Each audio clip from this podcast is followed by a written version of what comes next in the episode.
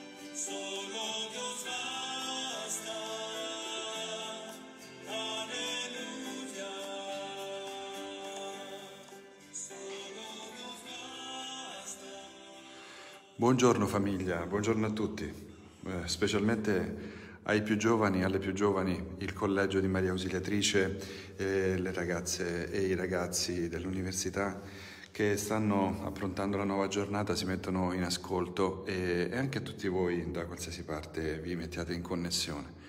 Il Vangelo di oggi ancora una volta ci anima e ci sospinge, ci lascia qualche eh, meravigliosa scintilla di luce che possa illuminare i passi e possa animare la nostra giornata. E oggi sono, come vedete, da, cioè, trasmetto da un posto nuovo, diverso, non è più la cappellina e con il tabernacolo tenda di Pisa. Forse qualcuno avrà già scoperto, eh, c'è un indizio ovviamente che è un- la parola di Dio, la Bibbia, aperta con una lingua eh, che per molti sarà ovviamente incomprensibile, ma dopo alla fine vi svelerò dove mi trovo. Iniziamo questa nostra mattinata e giornata nel nome del Padre, del Figlio e dello Spirito Santo. Amen. Dal Vangelo secondo Luca. In quel tempo Gesù disse ai suoi discepoli, Siate pronti, con le vesti strette ai fianchi e le lampade accese. Siate simili a quelli che aspettano il loro padrone quando torna dalle nozze, in modo che quando arriva e bussa gli aprano subito. Beati quei servi che il padrone al suo ritorno troverà ancora svegli. In verità io vi dico, si stringerà le vesti ai fianchi, li farà mettere a tavola e passerà a servirli. E se giungendo nel mezzo della notte o prima dell'alba li troverà così, beati loro. Parola del Signore. Lode a te, o Cristo. Bene, carissimi amici, la giornata inizia con un incontro, un incontro fondamentale e privilegiato con Gesù che parla ai suoi discepoli e dunque invita anche noi all'ascolto. Questo incontro ha una caratteristica intima a quanto pare. E il tono eh, lo immagino eh, caldo e rassicurante e vi spiego perché. Perché alla fine il brano termina con una beatitudine.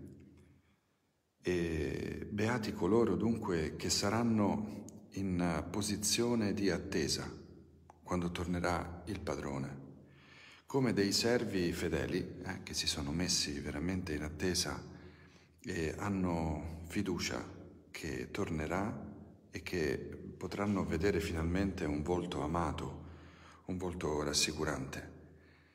Ed è per questo che da una parte il tono è intimo, appunto, è quello del il, il clima che si crea, è quello di un incontro intimo tra Gesù e i suoi discepoli, però quello che lui confida è qualcosa di assolutamente serio e sfidante. E la caratteristica delle parole di Gesù me la immagino esattamente così, cioè Gesù non solo nell'esperienza della croce, della Pasqua, eh, svela ciò che è, ma Gesù rivela e lascia intendere perfettamente qual è la sua missione e il contenuto della salvezza, verità e amore messi insieme, eh, in qualsiasi parola, in qualsiasi momento.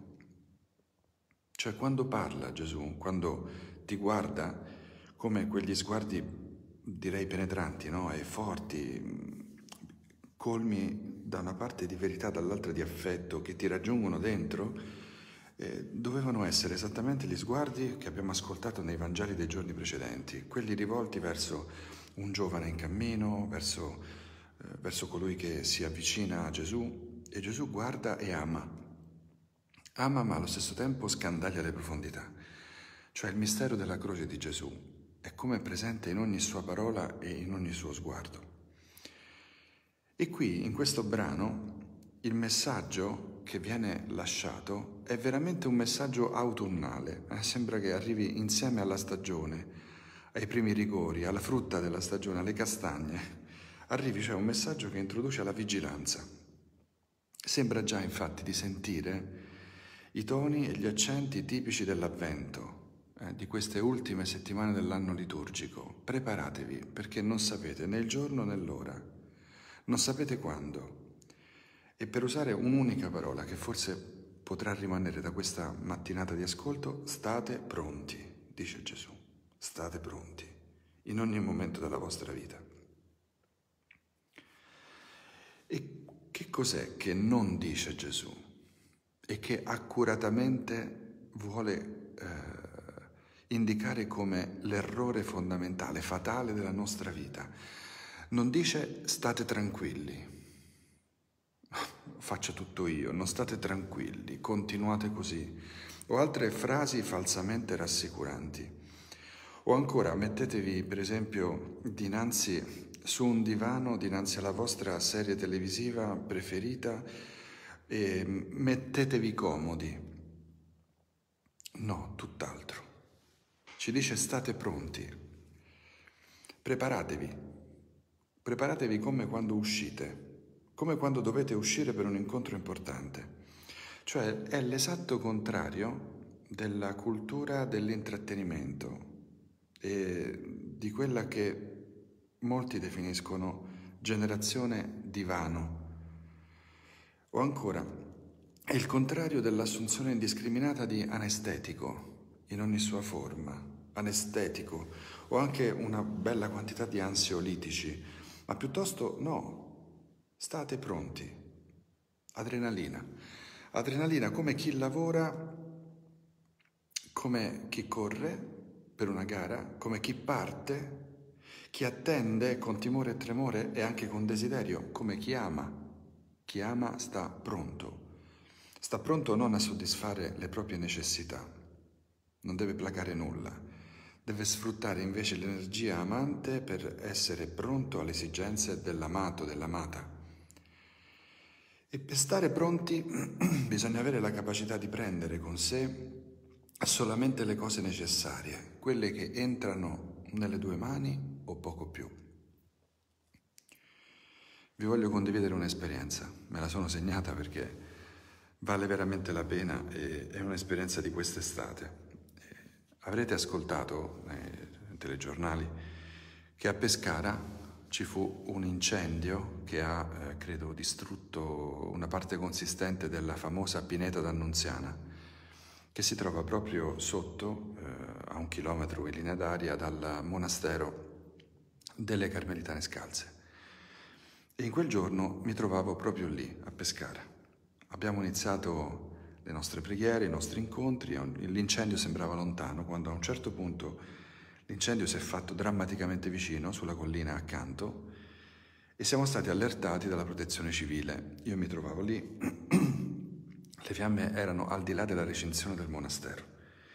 E nel giro di pochissimo sono arrivate un sacco di macchine della polizia, la protezione civile, e insieme alle monache siamo stati allertati e immediatamente evacuati. Ecco, quando sono arrivati mi ricordo ancora eh, ovviamente lo sgomento e lo spavento, non solo per le fiamme vicinissime, altissime, che lambivano le chiome dei pini appena fuori, ripeto, la recinzione del monastero, ma soprattutto con le monache anziane, tutti quanti noi eravamo impauriti e pronti a scappare. Ricordo ancora una consorella che a un certo punto rivolgendosi ad uno dei membri della protezione civile gli disse ma quanto tempo abbiamo per andare via? E lui stringendosi nelle spalle questo, eh, questo, questo poliziotto ci ha detto ma guardi sorella subito, due tre minuti non di più perché le fiamme stanno arrivando. E, e ricordo appunto lo spavento no? che si è dipinto sul volto e tutte, tutti siamo partiti di corsa a prendere le cose estremamente necessarie, lasciando dentro la casa, che abbiamo pensato subito potesse essere toccata dalle fiamme, il rischio di perdere tutto, insomma, e siamo scappati via. Ecco, questa esperienza non può non segnare chiaramente. Penso a coloro che si sono trovati sotto le scosse del terremoto o in altre circostanze. E siamo stati evacuati, siamo andati via e abbiamo saputo il giorno dopo che le fiamme avevano risparmiato l'edificio del monastero. E, ma poteva non essere così. Il vento caldo, uno scirocco terribile, era fortissimo e quindi disperavamo di ritrovare, anche le monache disperavano di ritrovare una casa e abbiamo, l'abbiamo ritrovata, grazie a Dio, scampati al pericolo. Ma l'esperienza della eh, dello stare pronti, dell'essere pronti ad andare via, a scappare e a prendere solamente quello che riesci a prendere in due o tre minuti, non za- nella valigia, scusate, non nel, nella valigia nel trolley, ma letteralmente nello zaino, ma nemmeno nelle mani, quello che hai, puoi prendere al volo, arraffare e scappare. Bisogna essere veramente leggeri e per tanti motivi per tanti motivi, se questa esperienza mi ha insegnato qualcosa. Essere leggeri uscendo fuori dalla ed entrando un po' nella metafora della vita umana, leggeri non solo di cose, di beni materiali, che forse sono i primi che riusciamo a, ad abbandonare con una certa eh, rapidità, oppure che ci vengono letteralmente sottratti da queste esperienze. Ma la cosa più difficile da lasciare sono altre forme di peso, i pensieri, per esempio, i preconcetti verso situazioni, persone. E poi anche lasciare le paure, le paure con gli scrupoli che ne derivano. E ancora da un punto di vista di vita morale lasciare ciò che appesantisce sensibilmente ma talvolta in modo impercettibile, lasciare i peccati. Sì, perché i peccati, al di là del fatto morale in sé, ma i peccati pesano. Sono come un, un peso in più, un chilo in più aggiunto al tuo corpo. Noi così attenti a essere leggeri, praticando un, un certo modo sport, una certa fitness, non ci accorgiamo che poi il peccato di per sé rallenta il passo, vuole fermare la nostra corsa, prima ancora che agli altri, fanno male a noi. E allora alleggerirsi per stare pronti. E in che modo? E per quale motivo?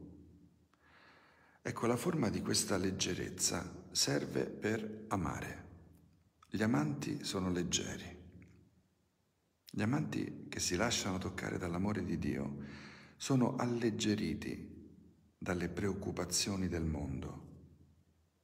E tutto questo avviene durante una notte. Sì, perché notate, se riprendete il brano del Vangelo di Luca, che il contesto nel quale si svolge la parabola è tutto notturno, cioè i servi si muovono e vivono in una situazione cosmica che è quella della notte. Questa quasi parabola, se volete, è notturna. L'attesa, nella sua incertezza, secondo Gesù, è paragonabile alla notte. È come se noi vivessimo costantemente di notte, anche se ora è giorno, se è mattino, ovvero viene a noi una luce che è meravigliosa ed è simbolo di una luce permanente, perenne. Anche il sole non è perenne di per sé ed è una stella che si può spegnere, ma aspettando la luce, quella vera, ovvero il giorno senza fine, nella parola di Dio troviamo spesso riferimenti, come nella nostra vita talvolta attraversata, spesso attraversata da lutti, da problemi, da momenti permanenti di dolore. Veramente, Signore, attendiamo il giorno senza fine e viviamo come se fossimo di notte. Il mio cuore, il vostro cuore, credo, amici, non può fare a meno di attendere qualcuno. Io non avrei la forza di affrontare emotivamente una sola oscura notte se non avessi dentro di me la certezza del bene, quasi fino a farlo scomparire. Insomma, il credente, carissimi, diventa come colui che eh, sa muoversi nelle tenebre e non si illude, non si lascia abbagliare da qualcosa di colorato e luccicante, ma viaggia verso una vera luce, verso la persona che è in arrivo e che ha promesso di tornare, lo sposo, l'amico, il maestro. Questo è il nostro avvento. Ecco carissimi, la connessione non è un granché oggi, eh, ci troviamo in una terra e forse in una realtà dove con difficoltà troviamo una connessione adatta per essere insieme, però credo che adesso è ripresa un pochino. L'attesa e la notte, la notte oscura, è fatta per alleggerire. Quello che non riusciamo a alleggerire noi di noi stessi, ci pensa veramente il buon Dio, mandandoci esperienze notturne che ci alleggeriscono, semplificano il bagaglio, rendono lo zaino leggerissimo, affinché possiamo riprendere agilità e correre, correre e assaporare già da oggi, da subito, quella leggerezza della quale il Signore eh, ci fa dono. Allora, mi trovo nel convento, da qui vi vorrei salutare, della nostra missione. La missione in Albania, a Nenshat, avete visto sicuramente la, la Bibbia qui davanti, questo tabernacolo, e la Bibbia in albanese. I nostri confratelli qui presenti vivono un'esperienza estremamente mh, forte di missione con il popolo di Dio e ho potuto accompagnare, come avrete visto da qualche post, eh, Fra Emilian, primo frate carmelitano scalzo albanese, che abbiamo avuto la gioia di formare in Toscana, nella, a Roma, all'Eremo di Montevirginio, a Firenze, a Pisa e che adesso è qui, integrato a questa comunità.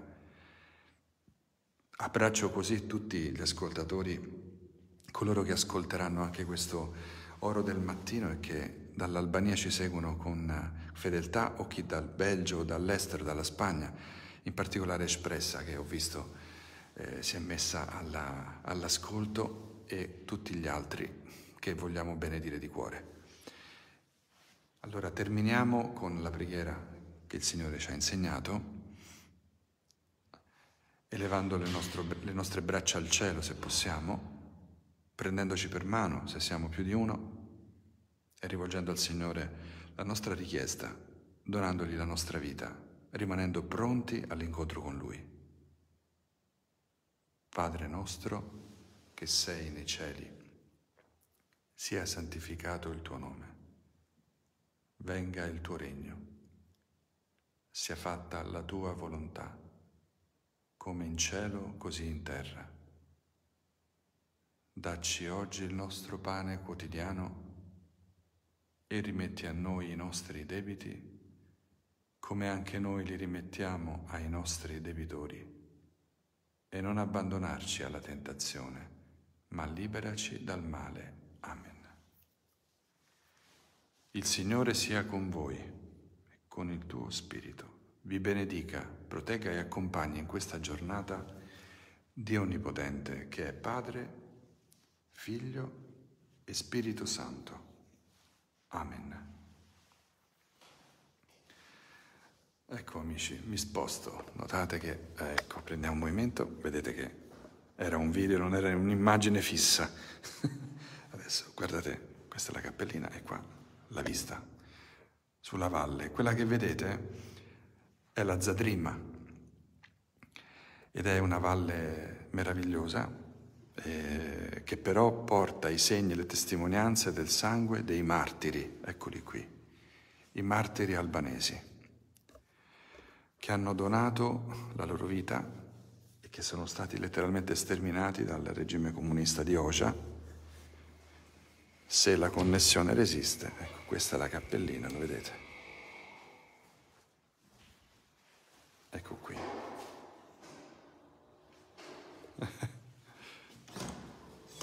Oggi c'è questa esterna, ecco qua, guardate carissimi che meraviglia. La valle insanguinata, la Zadrima, nella quale hanno dato il sangue, sono stati letteralmente sterminati i cristiani, ma anche molti musulmani, che poi sono eh, fuggiti, sono fuggiti eh, verso le montagne, si sono salvati anche costituendosi in piccole comunità e villaggi, generalmente con orientamento religioso, eh, e, eh, e, così hanno potuto perpetuare, eh, e forse grazie alla loro resistenza, hanno permesso che ancora oggi l'Albania sia una terra con grande vigore, grande forza spirituale e religiosa e ci sia ancora un cammino in corso e questa nostra comunità, composta da Padre Mariano, Padre Paolo Maria, Padre Christophe e adesso anche Fra Emilian. Ringraziamo il Signore per questa presenza, vi prego ecco, di accompagnarli con la preghiera io vi saluto caramente e vi auguro una santa giornata.